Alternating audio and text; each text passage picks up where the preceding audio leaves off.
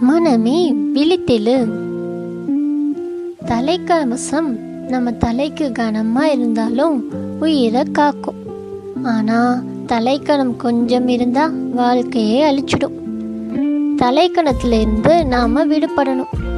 உடம்புக்கு பிரச்சனைன்னு வந்தா மருத்துவர்கிட்ட ஆலோசனை கேட்போம். ஆனா தீய பண்புகள்லாம் மனம் சம்மந்தப்பட்டது அதனால நாம தான் அதிலிருந்து விடுபட முயற்சி செய்யணும்.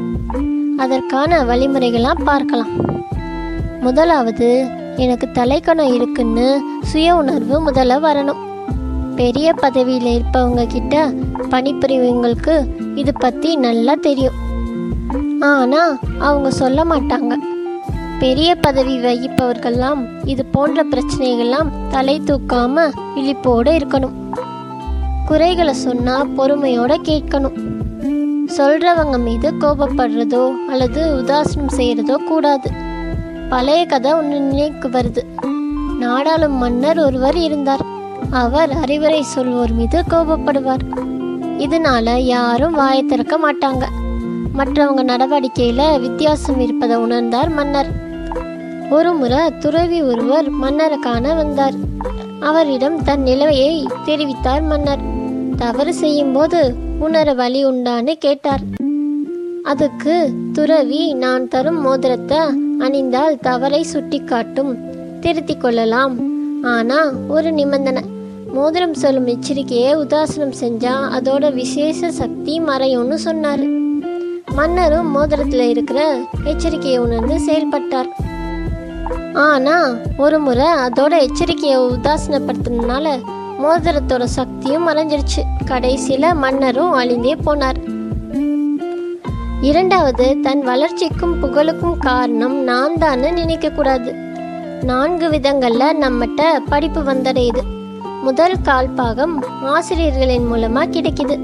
இரண்டாம் கால்பாகம் முயற்சியுடன் நாமாக படித்தறிவது மூன்றாம் கால்பாகம் மற்றவர்களிடம் கேட்டு பெறுவது. நான்காம் கால்பாகம் அனுபவம் மூலமாக கிடைக்குது.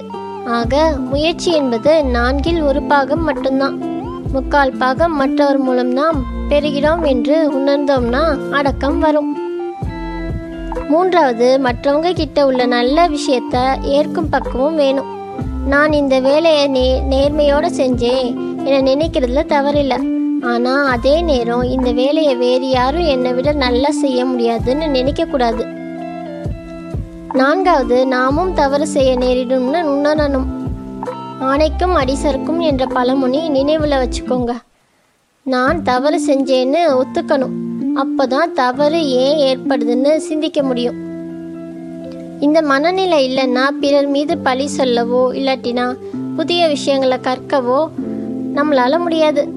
ஐந்தாவது நம்மளை பற்றியும் நம்மளோட சாதனையை பற்றியும் பேசுவதை தவிர்க்கணும். மற்றவங்க என்ன சாதித்திருக்காங்கன்னு சிந்திக்கணும். எப்பவாச்சு தன்னை பற்றி மட்டும் பேசுகிறவங்கள நீங்கள் சந்திச்சிருக்கலாம். நான் ஒரு முறை எனக்கு தெரிந்தவரோட பயணம் சென்றேன். இரண்டு மணி நேரமாக தன்னை பற்றியே பேசினாரு.